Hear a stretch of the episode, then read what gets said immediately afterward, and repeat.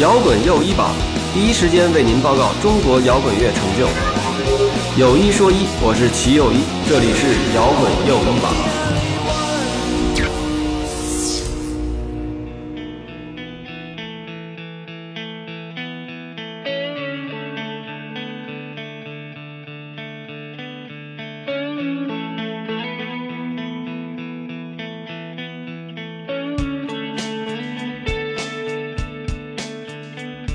把青春献给身后那座摇滚随心又一次出发，这里是摇滚又一榜新的一期节目，我是齐又一。今天坐我身边的呢是咱们万众期待的郑钧老师。郑钧老师终于被我们逮到了，逮了好久。 是吗？要是没有这个演唱会这次事儿的话，估计郑钧老师一时半会儿约不着。我比较懒，嗨，然后今天还有我们一个好朋友，也是我们一个算是核心的听众，我们 VIP 听众李佩老师啊。啊，那个李佩是我好朋友，我们在一经常在一起玩啊什么的，平时来待着。然后李佩呢，正好也是西安人，特别喜欢郑钧老师，所以我们今天嗯老乡，对一块儿聊一会儿啊。郑钧老师先大面上跟我们说一说，这次这个演唱会是六月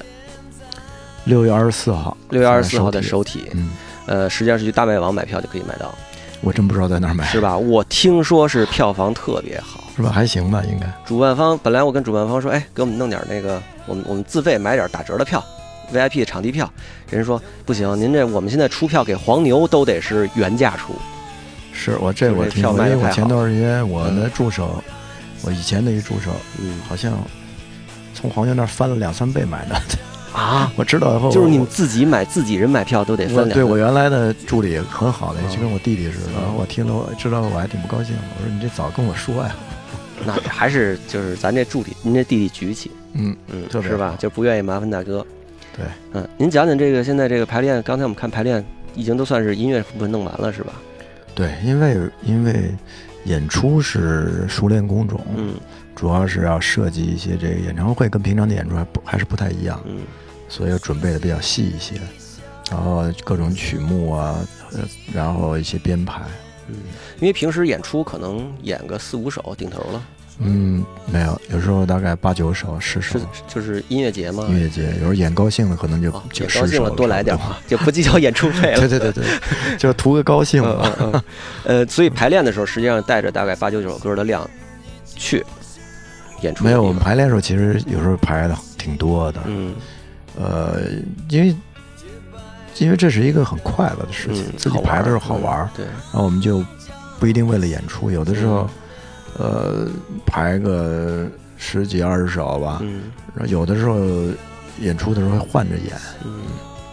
所以这次这个演唱会肯定是会有一些地方是要特别的安排一下，跟以前的正常我们在比如音乐节啊或对者对对走学的时候看到演出应有该是些不一样歌的，从来都没演过，几乎，嗯嗯，很比少。如说，呢，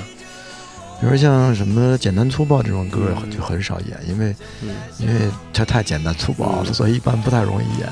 哎，郑老师，您说像什么《回到拉萨》这种歌，我估计您唱了得有，这是什么演出都得唱，大呃演出、没小有演出吧都很得唱，其实很多时候演出不不演这首歌的。是吗？那是不是得跟人特别强调啊？说我们这次演出不演《回到拉萨》啊没有很很多人其实很好，他们就让我自己决定 吧，演哎什么。所以呢，其实是演一这种参加一般的演出、音乐节什么的演出，其实大多是比较燥的，嗯因为音乐节的那种环境状态，大家是比较嗨的，要燥起来，所以很少有机会演那些慢歌， 嗯。都是比较简单粗暴的，就活燥的这种多。但我估计可能音乐节的听众也还是想听到有一些耳熟能详的作品对对对，就就慢歌会唱个灰姑娘啥的，嗯别的基本上从来都不主唱。要是 唱《灰姑娘》歇歇嗓子。对对对，歇歇嗓子。嗯啊、像我们现在，但是我们演唱会排练呢，就安排的就几乎没有歇嗓子的，嗯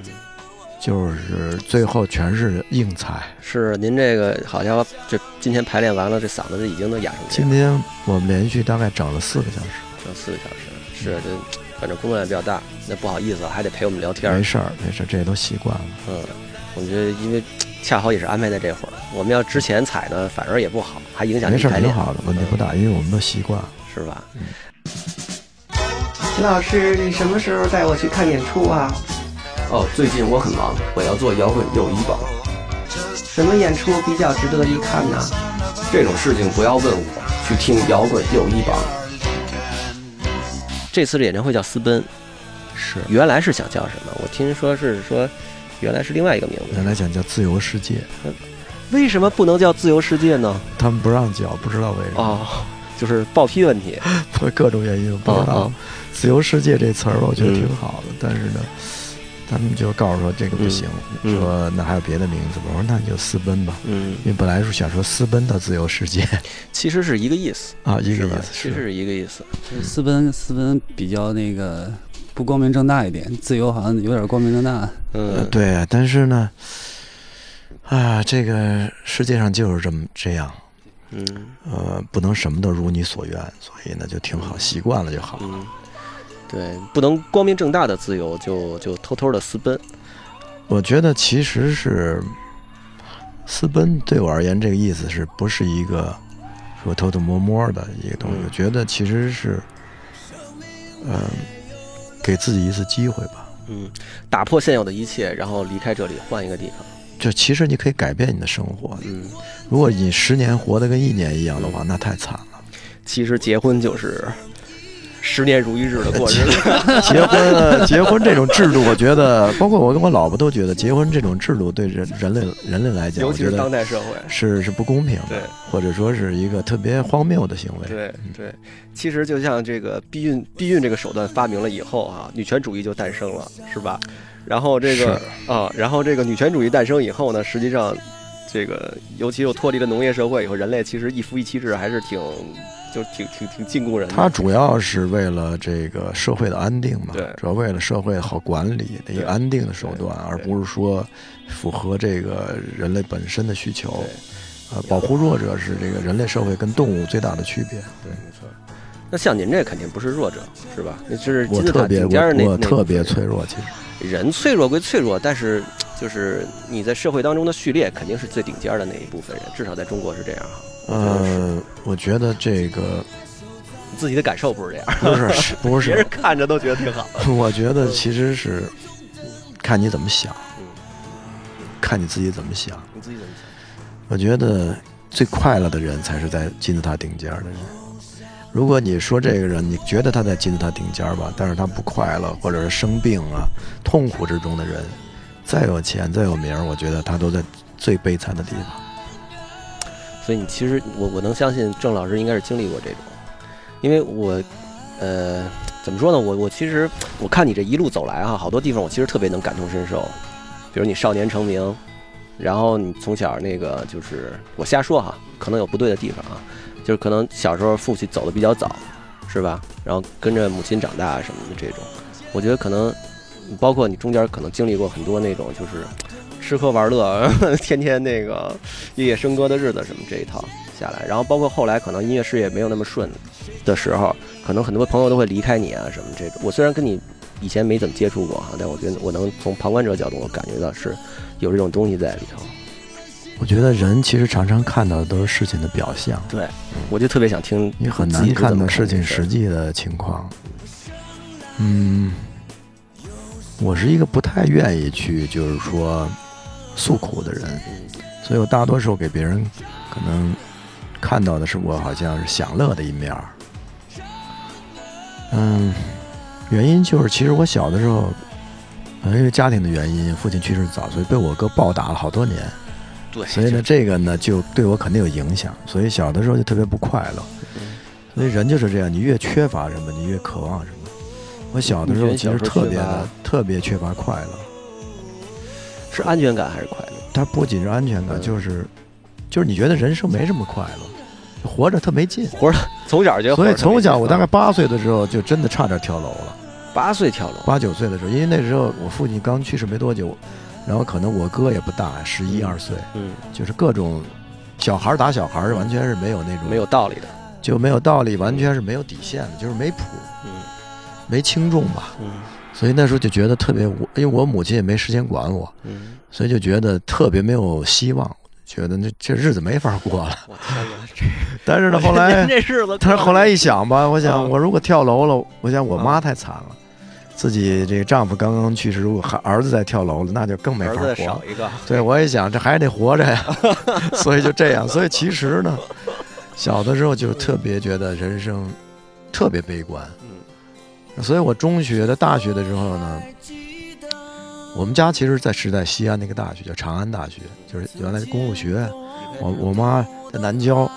我妈妈是那儿老师，所以其实我妈妈特别想让我上那个大学，但是我坚决的要求我要离开西安，因为我就觉得我要逃离这个地方，就是我终于有机会能够逃离牢笼了，就是当时最大的一个愿望，就赶快跑。应该这个老龙应该应该不仅仅是你哥带来的吧？就是生活吧，就觉得就整体的的感觉都不喜欢。就觉得在那儿就活不下去了。其实为什么呢？因为很多其实很多摇滚青年什么都是从西安出来的是那个，就因为活不下去了，从西安出来。 哦，是吗？ 我觉得其实哦因为整体比较压抑吧，小那个时候西安觉得比较压抑。很压抑，就是说，嗯，我是内部环境、外部环境都压抑。比如说嗯家里边被我哥暴打，到学校跟同学打架，因为西安是一个很暴力的城市，在我小时候。是吗？对，是我上学的时候，我从一个学校，呃，我上初一的报名的当天就跟人打起来了。初一报名当天，初一报名的当天就有就有那种手特欠的同学就过 来，咣就给你一拳，你都不知道为什么，就是他看你不顺眼吧，就这样，就是那时候小孩儿吧，啊特别有攻击性。然后呢，我小的时候可能也可能是因为我小时候比较受女生欢迎吧，所以嗯哎男生就觉得特别讨厌，对，就咣叽给你一拳，然后我就跟人打起来。我可以现身说法一下，我也是小时候特别招男孩子讨厌 那种。我上小学六年级的时候，我们班就是我我五年级转学到我们新的学校，嗯，然后我到六年级的时候，我们班里一帮男生一块儿在学在教室宿那个教室里边儿，当着我们同学面儿把我裤子给扒了，这就很正常，因为我初二的这事儿我记一辈子，我操！我初二、初三的时候，我转学到另外我妈妈他们那大学旁边的一中学，嗯，也是报道的当天就就跟人打起来了。为什么呀？是不是你跟其实女孩子说话？不是不是，是不是，完全不是。其实我我那时候学习成绩还挺好，嗯，我是原来学校的班长，哦学习成绩挺好。然后到这个学校的时，候，我平均分数是九十八分吧，所有的科目。那非常高。然后老师就当众表扬了我，然后就因为这个呢，一下早操，就是一一一到早操，下了早操回来路上我就被别人打了一拳，我不知嗯道谁背后打的拳，我回身就给人一脚，然后我们俩就踹打错起人来了，踹没踹错没人事儿，我打起来我给他把他打了一顿，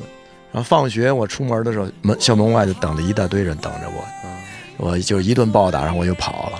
跑了，我第二天早上上课的时候，一进教室第一件事就把打我那同学叫人打我同学，当众就打了一顿。嗯然后一放学外边又一堆更多的人等着我，就这么过了一个学期。那是为什么呢？什么道理？为什么他就是这种哦你文化？现在啊？就西北人这种就是性刚烈、好诉讼，这是陕长安志上写的，说啊性刚烈好诉讼，性刚烈好诉讼，嗯就是特别刚烈，就是又爱打架，又比较爱惹事是儿。就是暴脾气，暴脾气都是暴脾气就开车，经常开车你就看两个人，啊！骑自行车都会打，对对，经经常常经经常的，所以当我第一次到杭州上学的时候，我当时特别震惊于嗯两个杭州的人发生矛盾了，嗯，可以在那儿吵俩小时也不动手。我们在旁边急的呀，就看为什么还不打呀？但是他们就可以聊很长时间，然后我们就嗯觉得这文化差异太大。对，西安人不会聊的，就是如果发生矛盾直接开打，嗯很少就遇到就两人还吵架的，先打起来再那我说。其实还是没法理解为什么你的同学什么的，而且不止一次，刚见面没怎么认识的同学，直接上来就先先先欠招打你。我也不知道为什么，反正吧，你就是因为小时候长得太好看。看了，还是怎我么觉？得小时候长得确实挺好看的，然后，呃，他见着长得好看的小男孩儿就上去打他，反正对男孩儿其实这件事他是有那种就是不知道不知道该怎么表达对你的讨厌或者怎么样，就这么。但是后讨来厌还是喜爱，没有没准但是打为完了了表达对你的喜爱。也有可能， 给你也有可能。然后呢，后来我们就成朋友了，嗯，那你就 看打了一个学学期吧。嗯打了一学期之后呢，后来我记得是我哥哥，嗯我哥哥那时候我哥哥是上大学是上的中国那个警察学大学嗯刑警学院嗯第一期毕业生，我哥哥当时还是学校散打队的，嗯但是回来时候大学散打大学的时候，然后回来以后就放假回来穿一身警服，那是蓝色的警服那时候。然后呢，我跟我哥哥说了被人暴打了，然后我哥哥就带着我去学校，穿着警嗯服去，穿着警服去，那然后牛在逼路大上了就碰到打我那个人了，嗯叫就是就是一个我们学校可能田径队的又高又壮打我那人。我我哥说，我哥这我那时候觉得哥还是特别好的一件事儿。我哥是说是他吗？我说是他。我哥过去给那哥们儿当众打得鼻青脸肿，然后呢，他一看穿着警服也不敢还手啊。他这他也还不了手，还手也没用我哥那时候 是，我哥那时候是可以原地后空翻那种，然后脚能放到我脑袋上的那嗯种。那打完以后，后来再回学校，他们不打我了，嗯，就成朋友您了，这学校一霸了，也不是学校一把就成朋友了吧。嗯后来呢，就再上高一了以后呢，他们就还跟我一个，很多人跟我还是一个班，然后就开始拉着我帮他们打架了。哦，然后呢，后来我实在觉得这么下去就没法过了，冤冤相报何时了？ 是，最后我就跟我妈妈说：“我说这个日子真过不下去了。我说你给我换个学校吧，我这学校太乱了。我从初三打到高一，我说我真的过不下去了。打够了啊，然后呢，就是打完别人又别人打我，然后反正就是冤冤相报吧。嗯最后没办法，然后我妈妈说好，我也良心发现吧，我觉得如果再不读书，可能我真上不了大学了。嗯我们那学校肯定没戏，那妈妈就给我换了一个大一个中学，那中学就在书院门儿，在钟楼旁边儿市中心。嗯那个学校的一个校长是我爸爸的发小嗯，所以就答应我去那儿了。我到那儿以后就洗心革面，每天读书，认真的读书，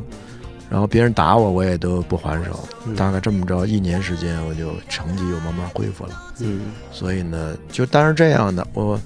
每天大概读书到一两点钟吧，然后就住在我那个叔叔那个办公室里边儿，哦，住那儿因为没地儿不住啊，回家因为太远了，哦，所以每天早上他来上班的时候，我就赶快之前得起床，嗯然后去上课，然后晚上人家下班之后我再去那儿睡觉。他有一个休息午休的小床，嗯就这么过了两年，但是因为基础太差了，之前那荒废的太厉害了，所以第一年考大学还是差几分没考上。嗯，我第二年补习了一年，第二第二年考上。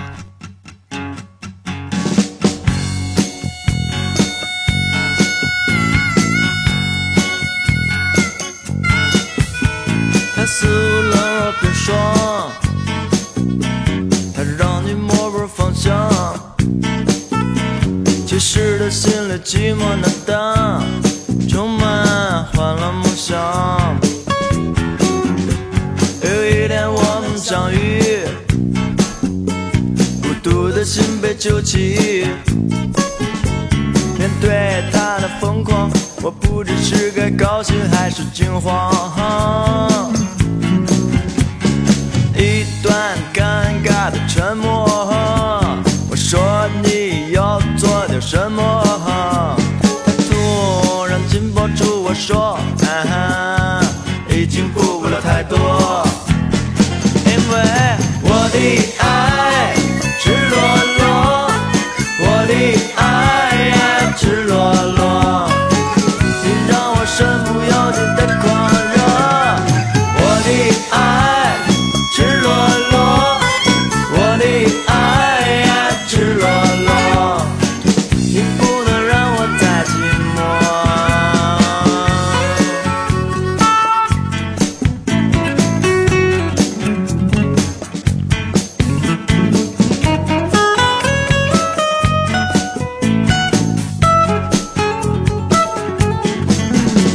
暴露了内幕真相，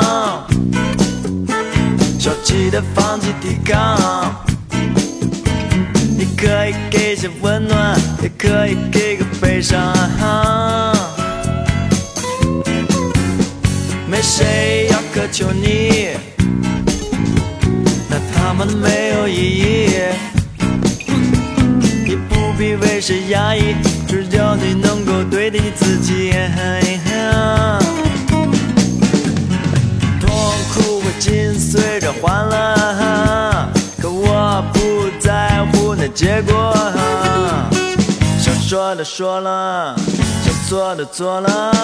当泪水的肩头等我呀。我的爱赤裸裸，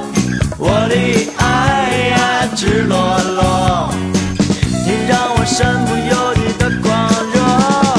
我的爱赤裸裸，我的爱呀赤裸裸。你不能让我再寂寞。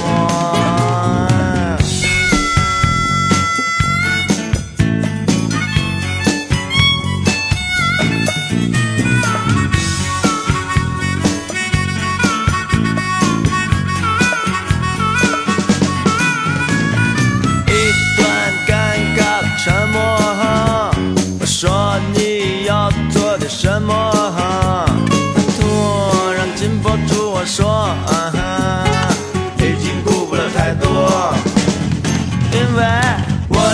爱赤裸裸，我的爱赤裸裸，你让我身不由己的狂热，我的爱赤裸裸，我的爱赤裸裸。你不能让我再寂寞。我的爱赤裸裸，我的爱赤裸裸，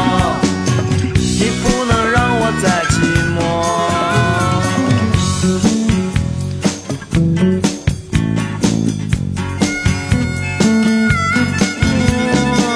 你不能让我再寂寞。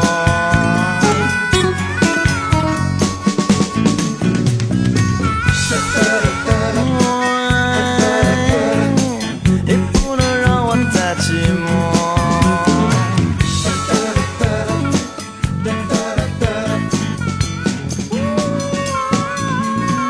不能让我再寂寞。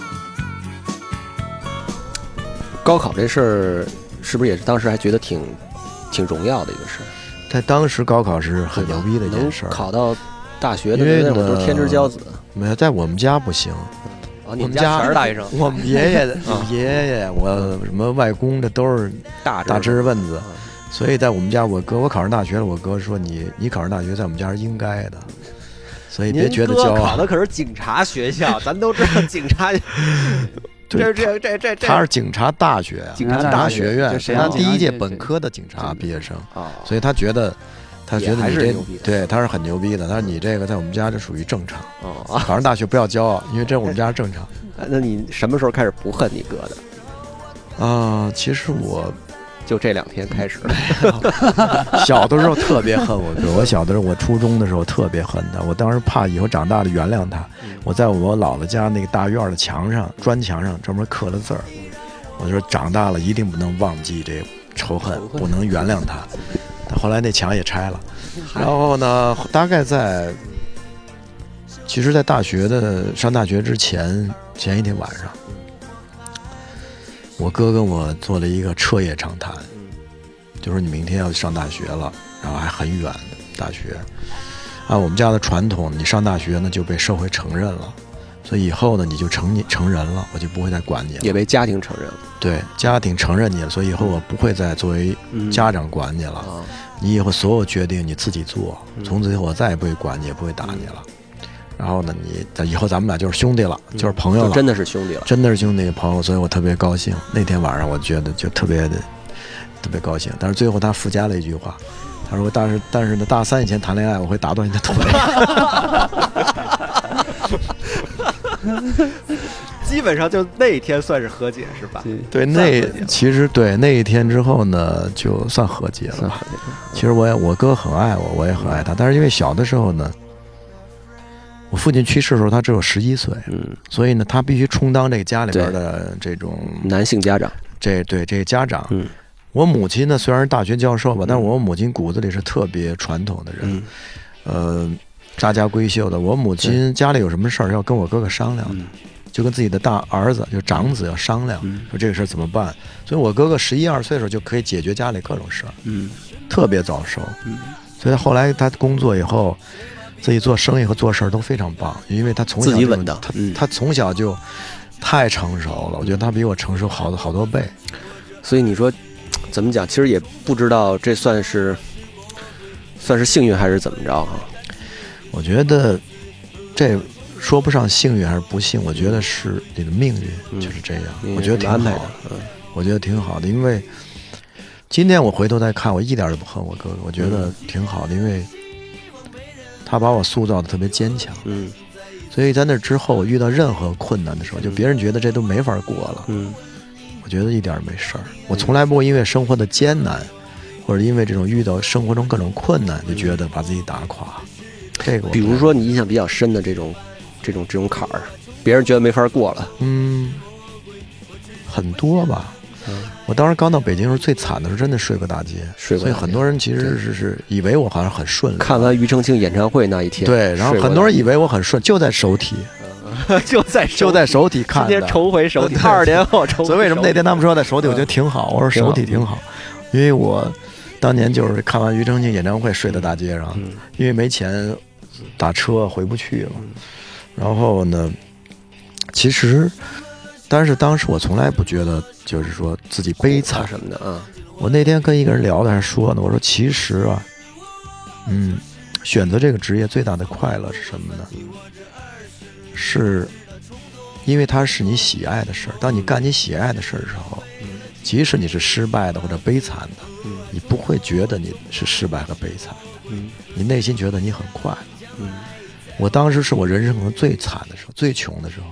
我那那口个袋时候真我的就十几块但钱。那个时候我觉得可能是穷，但是充满希望。也没什么希望，我那时候还没签公司。但是当时应该就是于，呃，我之前查点资料可能不准啊，但是庾澄庆演唱会那天的时候，应该是什么四哥什么你就认识了，四四哥，我认识那四哥给我描绘了一个希望，啊说啊，你等等，但是还没有见你到什等么样等，儿。那啊老板来的时候啊啊呢，如果他觉得行，我们就签你。嗯当然这么一等就等了好几个月。嗯那呢，这个过程中我是真惨，啊就真 没钱。然后呢，所以那时候呢，也没什么朋友是吧？在北也没什么，就是我大学几个大学同学，大学在同北学京家里边都被我住遍了，啊所以到最后我都不好意思。我嗯大学最好的同学是我大学的乐队的吉他手啊，他们家是北京的，嗯那我住在他们家，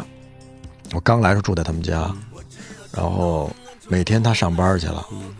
然后他妈妈、他爸爸都退休了，阿姨就过来跟我跟我聊天儿，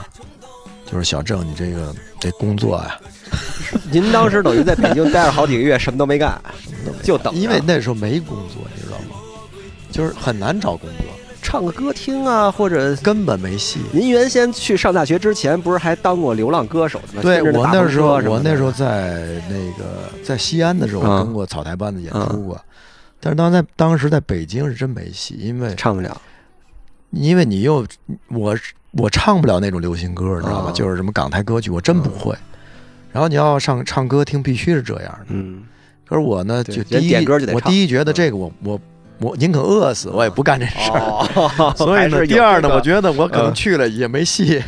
得，所以呢，因为你去歌厅的时候，明白你首先自己就自卑了，因为嗯在歌厅里表演那些歌手吧，我因为我有这样的朋友，也见过他们，他们那种范儿、对行头很专，业嗯穿的那种跟拿破仑似的衣服， 在法国这个法国这个龙骑兵的衣服，那会儿什么阿欢、阿英啊，也已经都在 对，在然线然后上了，吧，然后那个嗯就是头发一丝不乱，嗯就是给自己能捯饬的特别好的，这样才能在夜总会、和歌厅唱歌的，嗯然后得那种做有特有做派的那样。所以我为什么当时看 Nirvana 特别有感触呢嗯？Nirvana 那个那个那几个人当时那个 grunge 破的云烂形山象，呢，就是我的真实写照。哦，我当时的破衣烂衫是天然破的那种，并不是学人家的哦样子，真的不是，我的球鞋前面有个洞，是因为穿破了，真买不起。然后牛仔裤是又脏又破的，那种那种，所以我那时候都惨到什么地步？我第一次见我老板的时候，红星的老板的时候，他住在那个一个四星级酒店，松鹤大酒店，我记得。我进那酒店时，我都特别不好意思，怕别人把我拦住。啊，你想想，都毕竟球鞋上有个洞，不是不是球鞋有洞，就是我的头发是蓬头垢面。那时候大概那时候很瘦，比现在还能瘦十几斤吧，特别瘦。然后吧，穿的破衣烂衫的，蓬头垢面的，进这种酒店时候自己先就觉得有点儿自卑了，不是自卑，就怕怕被拦住，你是不是要饭的呀？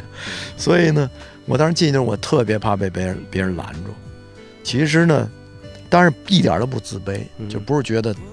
自己自卑的，嗯我觉得特别骄傲，就觉得自己在干自己自己选择的。我当时把大学已经得手的所有东西全部抛弃了，就为了这包括件事出国的机会啊，什么的签，证，美国签证也废了，就为了干这个事儿。所以我真的把我的我 all in 了，哦耶所有东西全压在这那儿。这些事儿跟妈商量了没？跟哥哥我呀妈都快妈疯商了，量吓疯啊了都。 因为我首先是大学要退学的时候，我妈就吓疯了。嗯我是要去美国留学嘛，我交不起那个什么培训国家培训费的赔偿。我说我要退，我哦，还有交赔偿呢，那时候你如果要去美国，你要想那交赔偿的钱谁出呢？自己出啊，要那出你当时都好几穷成万那样了，怎么出啊所？以我出不起。我问学校怎么办？我说如果我出不起这个这培训费的赔偿那国家的话，我应该怎么办？他说那你还有办法就退学吧。哦，退学了你就不用交了。我说那我退学吧，然后但是退学必须有家长的同意。嗯，然后呢，我就跟我妈妈说我要退学。我妈妈说这都快毕业了，为什么要退学？然后呢，我说我就要退学，我要去美国读书。我妈妈没办法，说那就给我媳妇。那时候还没有，那是那是发电报给学校说与家长，因为家里边经济条件不好，所以要求退学。我跟你说，我我我不知道您怎么想啊。如果让我回头再选一次，我当年年轻时候可能这么干，但是我后来一定后悔。这种我觉得这我不知道您现个，在是怎么想这事，我觉得我不会后悔，还是不后悔的这事。因为我觉得是第一，后悔也没 用。主要是因为不是因为这个话，这个这个就这个说法就不成立。嗯当时我真的觉得有一只手在把我往这方向推，哦就各种因素就是诱惑明白明你，白各方面推着你，嗯你没有办法往那儿走嗯，这就是所谓的命运。嗯所以完全是对被这么推解到释一个我是死能理角解。就是对说我首先是我大学的时候那个最好的。我的音乐启蒙的那个嗯老师，就是我大学英语英语老师，英语老师从美国飞到杭州找我说：“你愿意想不想去美国读书啊？”不是您英语，您大学的英语老师怎么从美国飞的？我大学英语这个英语老师就是美国人，他在当年在杭州教书，对，后来跟我又是回了美就是国跟我就就相相当于姐这姐弟的关系非常好。是不是喜欢你？没有没有没有，我们并俩没有就是啊我们俩没有这个这嗯层嗯感觉嗯，嗯就是特别的，就是互相很欣赏，嗯在这个明白？这个人这个层面。嗯然后呢，所以呢，他呢就一直想帮我，他说你到美国读书吧，嗯我帮你嗯。他家里边在美国挺有影响的，哦，这是个吗？家族，那他为什么要跑到杭州教书？就是为了他就属于就见见别的地方对对对，他就属于旅游这到处玩儿吧这种。他在法国读的大学，嗯在杭州来当老师吧，当几个月这样，当半年一年这样嗯。所以呢，跟他就关系特别好。他跟我说：“你到美国读书吧。嗯”撺掇的我就要退学，学退学以后呢，签证其实发现很难拿的，过了两年才拿到。那这两年他干嘛？这两年已经就退学就了。在家待着，在西安待着，然后跟哦草台班子混，然后到处混。我妈就那两年，我我妈真的我觉得太对不起她。我妈事后跟我说，她当时她最担心的是我疯了，你为什么会疯呢？不是跟草台班子应该很快乐那个没有嗯没有学历了，嗯退学了，美国又去不了，嗯然后也没钱没工作，我去应聘过，完全被拒绝，就是那种招招聘啊、嗯那种什么企业招聘，我去了，然后人家一看我的简历什么的没戏。谢谢郑老师跟我们分享这个，我觉得这特别那什么，因为以前我看资料什么都是大家都是说，包括你自己当时也说，说我跟着大篷车天天弹吉他可高兴了，是 吧？但因为其实也是背地里也是有心酸的，哎呦，那这些其实只不过可能没法直接跟别人心说、酸啊。不心酸，嗯其实主要看你怎么看。嗯其实我呢，当时应聘各种工作都没戏，后来有一个草台班子招歌手跟吉他手，我去了。然后他们说：“哎，你这吉他弹的还行，那你就到我们这儿来当吉他手吧。嗯”然后呢，但是呢，一开始这这这试用期啊，没钱没有钱，嗯只是管吃管住。嗯啊，我说那我也去，所以呢，我那时候跟他们去这，我因为我没有体验过这种吉普赛生活，然后当时也是在西安待着闲着太难受了，不是最主要的原因是我没有见过那么好的一把吉他，哦一个一个艾宾尼斯的吉他嗯，那当时这吉他可能一万多吧，哦，我在照八十片年上代照片上末是见吗过，？八十年代末，对，呃我操，那不是那个贵不是八十年，就对，大概九零年、九零年、九前一后年那样吧。我没见过这种吉他，一万多块钱的吉一他，万多，我那会儿见到万元恨户不能得上新 闻。我见了这吉他，恨不得当场就跪 下。然后呢，不是这草台班子这班主也可以啊， 草台班子花一万的多东西挺贵的，都啊都是好东西，所以他们就是是一个有钱的草台班子吧。当时演出的时候，每次演之前才可以把这吉他盖子打开拿出来，供在那儿，就属于这是一个一种嗯对宝物。镇班之宝，对，然后每次平常不可以摸，也不可以打开，演出之前，啊钥匙要来打开，把它擦干净，弦对齐了，然后才拿到舞台，演完后再放回去，封起来，送回去。所以呢，就像一个圣物一样，我每天晚上这么朝拜一下，那么一下。所以呢，就为了这把吉他，跟他们跟他们演了大概个把月吧。嗯，挺有意思的。然后那是我从来没有经历过的这种事儿。演完这一套还没拿到签证，演完这一套之后，他们要正式的巡演了，要去西部巡演，去新疆啊，可以甘正式的肃。发你工资了。对，然后他们给我发出了正式的邀请。嗯，草台班子在这个这个试用期结束的时候还做了一次总结，开了一总结会，给全体团员说我们这次呢这个很圆满，最后特别感谢这个表扬郑钧，他的这个没有什么废话，就是老是勤很勤劳苦干的，特别好，所以我们发出正式邀请，希望你跟我们一起去巡演。大概每场，我当时大概每场二十多块钱，还是三十块钱，挺多的，可以了。一个月能挣大概小一千块钱吧。嗯，在那会儿高工资，那时候很高的工资，嗯所以呢，我就我给我哥哥说，我说我去不去？嗯然后我哥哥我很感谢他，我哥哥是在，当时我哥哥已经去深圳了，哥哥给我说写封信说，你要想好你这辈子到底想干嘛，嗯是就为了这点钱去哦，去这个，那是我第一个工作，别人给我提供的第一第一个工作，这辈子，嗯我终于能见着钱了。嗯我说那个，我说去不去？我哥哥说你想好了你要嗯干嘛？你是想以后就真的这样生活吗？嗯所以我就给这个草台班的班主说，我说谢谢，我说我那个来你这个这个班就是为了弹这把吉他，我现在也弹够了，我觉得嗯我不去了，嗯就拒绝了，然后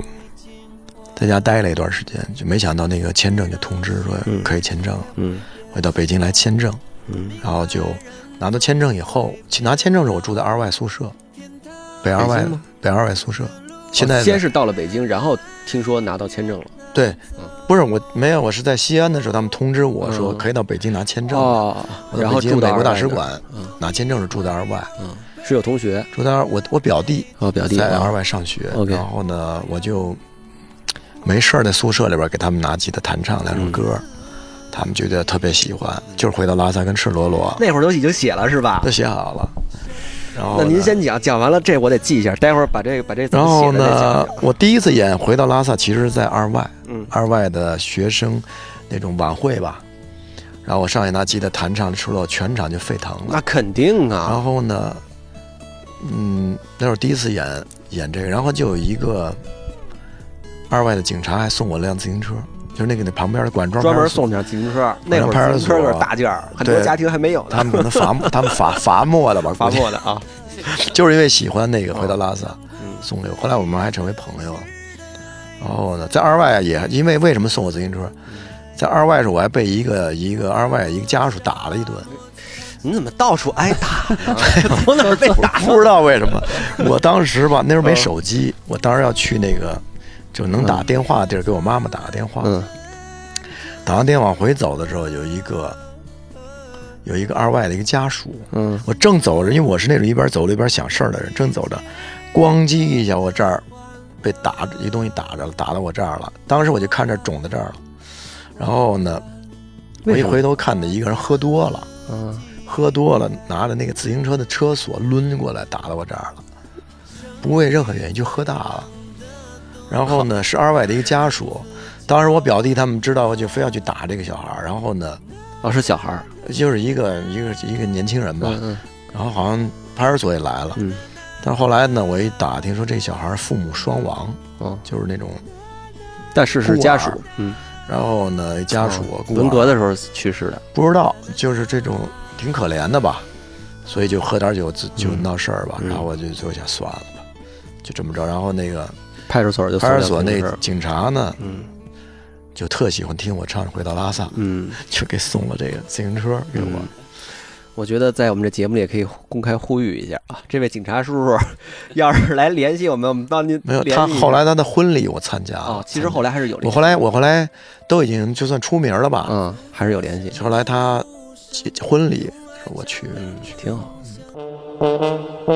下面我们来接通一下听众来电。喂，哎，您好，哎，是齐老师吗？哎，您好，您好，咱们这个信息不准确呀，啊我搜不到咱们这个官方的微博、微信。我这不个可女能啊朋友说我傻，要跟我分手了。您怎么搜的呀？哎呀，搜汽油一，左边一个一步旁，右边一个金嘛。啊，不对不对，右边一个耳刀，啊，幼儿道啊！哎哎四世同堂我说齐老爷子哎怎么搜不着呢。那这回行了，这回我女朋友能啊，跟我您再好试了 试，您再试试。哎，啊行行行哎，谢谢您啊，齐老师。关注我们的微博、微信“齐友一”。不过我觉得您当时这个也应该就是请大师看一看，是不是那几年经那几年是不是有这个 招这个东西，你知道吧？嗯，你想咱们这儿坐着这么多人哈，哪一个也没说说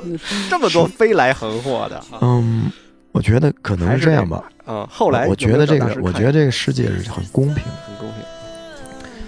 小的时候多磨难的人，可能长大了就比较享福吧，嗯是这样。我小的时候吧，可能受的苦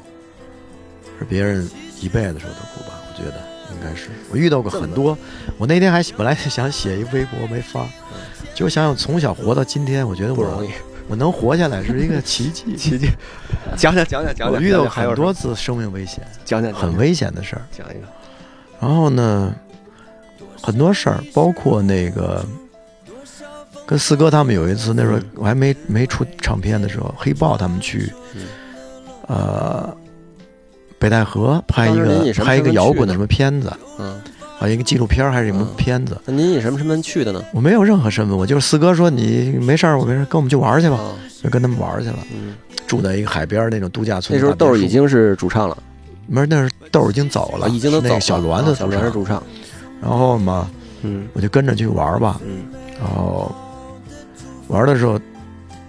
在海边儿都租一个小皮筏子往外划出去玩儿嘛。我赶我去的时候就没有了，就剩一个最小的皮筏子，嗯，我就说行，我就租下来北戴河，划划出去。嗯结果结果划着划着，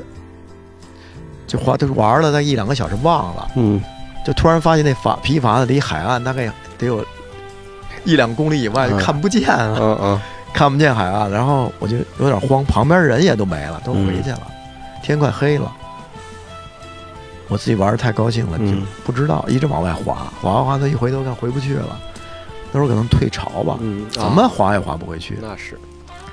然后我就想尽办法，我跳下去游也游不动，因为太远了，都看不清楚了。然后我站在那个皮克筏子上挥手，别人看不见，船也翻了，我精疲力竭。当时我当时我想，可能我得死在这儿了，因为特别不冷。能够北戴河那没么，有没有，那时候没有人，那时候可嗯啊能就已经开始要凉冷了。嗯然后我就穿了一三角裤、游泳裤，嗯特别冷。然后天快黑了，越来越远飘的，我我关键没人知道我出来了。嗯然后呢， 我当时觉得可能要死了，我真的，我觉得那时候体会到人快死的感觉，是吧啊，？唱片还没出呢， 当时绝望而死。 当时第一反应是不是唱片还没出当时没有没有，连唱片根当时第一反应本是什唱么片根本没想到，第一反应说可能这回得死 了。然后死之后的第二，我当时真的做了一个祈祷，我说如果非得死在这儿，我就死吧。然后呢，因为你基督教对，然后一回头看，结果一回头吧，看到旁边没多远有一个抛锚在那儿的渔船，没有人的渔船，就是抛锚的一个大渔船，可能走不到那个岸边儿我就努力的划到那个渔船边儿然后呢，抓着那个锚的绳子爬上去了。爬上去，我当时一看，我还想，可能要在这儿生活几天吧，鲁滨鲁滨逊生活几天，因为那个一旧船没有人，结果我在那儿，因为在海上时间太长了，我上船我已经开始吐了，嗯，就晕船了那样，也可能是因为累的，累的的就是已累经的不行了。嗯这时候呢，我就看远处一个嘟嘟嘟嘟嘟嘟一个那种渔船嗯就开过来了，四哥站在船头上，啊，这特别神奇，就是嗯为什么呢？我在小船上站着冲岸上挥手的时候，那个北戴河那山上有一个给人照相的老太太看见我，嗯，船船翻了，嗯他知道这有人出事儿了，从山上走了大概一两公里下来到海边儿，说有人出事儿了。然后那个海边儿人才知道我出事儿了，嗯就问这是什么人，就呢找到四哥他们了，嗯，他们就租了一渔船过来把我救回去。有意思啊，就这种事儿我遇到很多，然后还遇到过。小时候我在我们家属我们那大学，啊嗯有时候放露天电影儿，他们那时候放露天电影在大学里边儿。然后我跟我哥哥啊还有我表弟去看这露天电影，这露天电影都是大学生跟家属都在两边看，嗯结果打起来了，就是大学生跟家属打起来了，就家属有那种特坏的那种打起来，打起来以后呢，我哥哥当时不是警察嘛，就过去看看发生了什么事儿，嗯但是穿的便衣，嗯然后我们就过去，结果过去以后呢，那个那个流氓呢，以为我们是大大学生那波的，就上来就大概十几二十个，上来就拿拿着凳子就抡我们。我当时我大家正看不知道怎么回事，后脑勺就挨了一板凳。其实你们也算家属 嘛，我们也是假的，互相不认识，嗯就因为很大学校，直接被打了，打懵了都。我起来后我就抡着我的板凳跟人打起来了，但是一片混战。然后大概，你想那个流氓就好几十人吧，就来了。嗯我哥哥一看这形势已经控制不住了，拿出手枪开了一枪。是吗？ 哦，我可当时这个蓝光一闪，嗯一枪一枪响了之后，响彻长再安一大学，啊嗯再一看吧，周围就没人了。哦，然后嗯那天晚上我回家，我觉得我也快死了，因为那、拿的那种折叠折叠椅都是钢的，就是焊的那种折叠椅，打到后脑勺了，我当时就打懵了，也是一晚上，我觉得可能得死了。第二天起来还活着，挺高兴。 按说您家在西安是大家族，大家族的孩子为什么还老能遇到这么多危险的事儿？这世界上任何人都会遇到危险的事儿，跟你是什么家族一点关系都没有。大家族的话，一般可能就是说教教你什么君子不立于危墙之下呀，什么见着打架躲着点儿啊。问题是，我们家的教育啊不是这样的。我爷爷是黄埔军校的，哦，六期毕业的，家里边从小都是上午的上午的家庭。小时候我那些堂哥什么，就天天在院子里边打拳啊什么的。我爷爷是太极拳高手，这种就是从小家里有武师的，就家里请一个武师专门教教拳大家的。那时候这拳可都是实战的，打架用的。所以呢，小时候虽然那时候我爷爷他们家在文革期间，我估计没有受什么欺负，因为家里边男孩多，又都会打架。大概我我堂哥，我就我大伯，大概有六六个儿子吧，嗯，六个儿子那。是没人敢欺负一个女您，儿欺负别人没有？嗯啊我们家有俩儿子，所以这都是都是男孩儿，然后都又打架，所以他那种文化是上午的文化，嗯就是不怕事儿，从来都是这个出了什么事儿，他哐咣就过去看。 您自己小时候练过拳没有？我也跟着混吧，反正小时候打架，嗯这种打打野架，打野架，打出那个经验打出，点儿水平来。因为小时候老跟着一起打群架，所以就是不首先是不害怕，遇到打架一点儿都不怕，就是一般人遇到打架腿就软了，我们就可能小时候老遇到这种事儿吧。我小的时候，那西安的民风倒是很彪悍，嗯我小学的时候印象特别深，我有一个同学，因为我小学是在一个嗯西安在叫城墙根儿的一个学校，嗯相当于叫道北那一带。所以呢，那一带我有好多同学都是一口河南话，因为当时，因为当年那个黄河，那个嗯那哦对个，就跟一九四二里演的那四二一环就是一九四呃逃到二，逃西难安，逃到西安，他们就嗯聚居在那个铁道到以一张北根儿。啊嗯对，要以北，对，叫道北。对，然后呢，所以那个那个住在道北的人比较彪悍，嗯比较凶悍。嗯，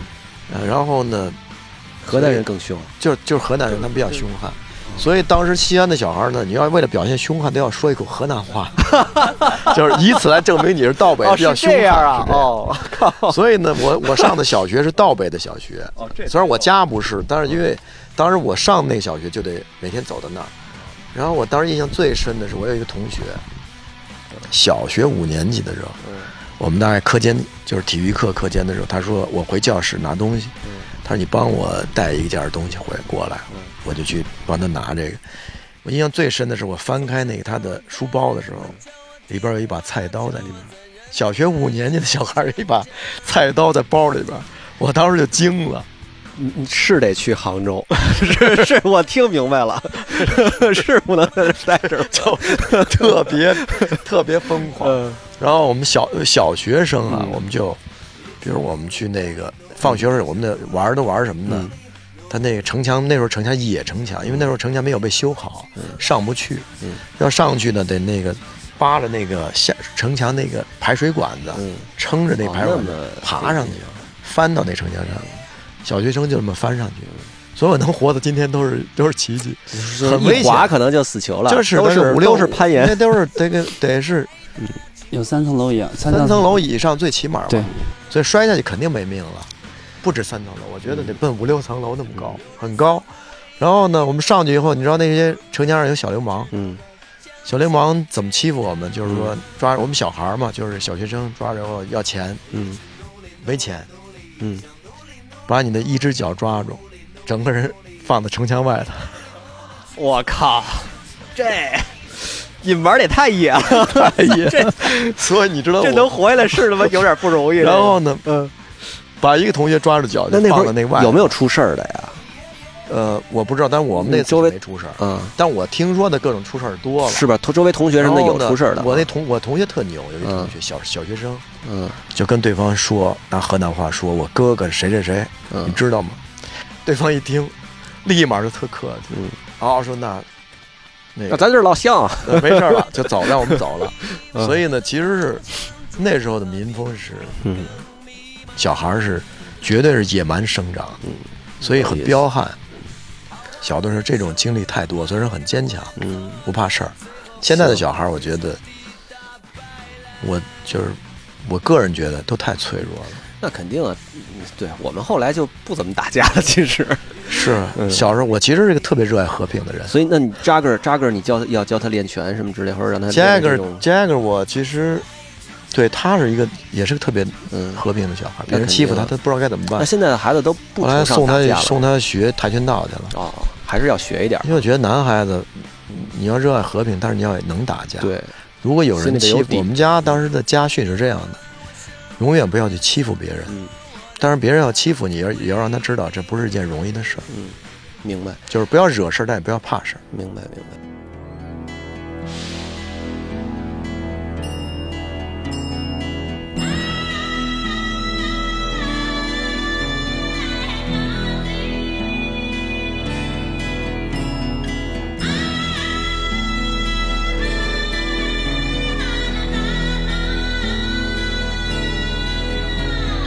回到拉伊萨，回到了布达拉，回到拉伊萨，回到了布达拉宫，在雅鲁藏布江把我的心洗清，在雪山之巅把我的魂唤醒。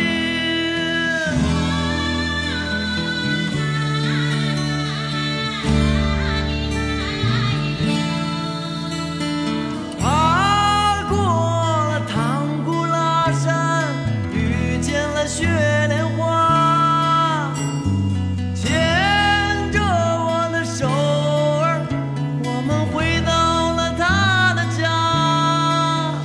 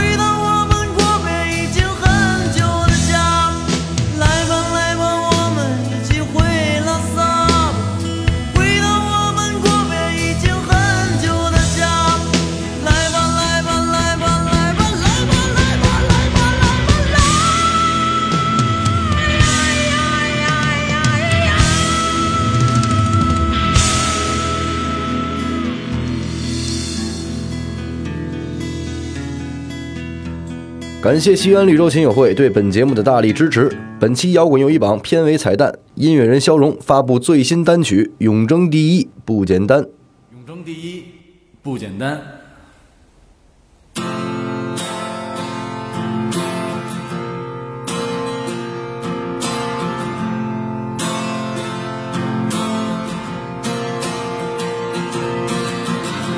喜欢踢足球，从中踢北路到仙农坛，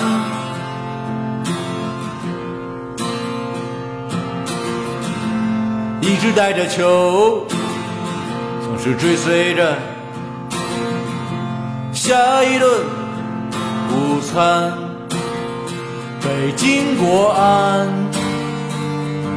穿着绿色的绿色的汗衫，北京国安，永争第一不简单。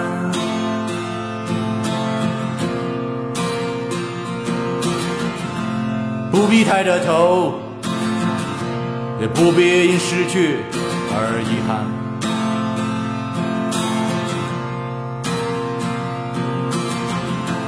从未低过头，也从未因浮躁而感到震撼。北京国安，穿着绿色的绿色的汗衫，北京国安，永争第一不简单。当荣耀来的时候，伸出双手，拥抱着信念向前，向前走，北京国安。穿着绿色的绿色的汗衫，北京国安，永争第一不简单，北京国安，穿着绿色的绿色的汗衫，北京国安，永争第一不简单。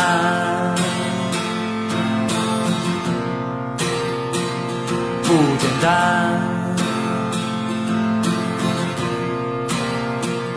不简单。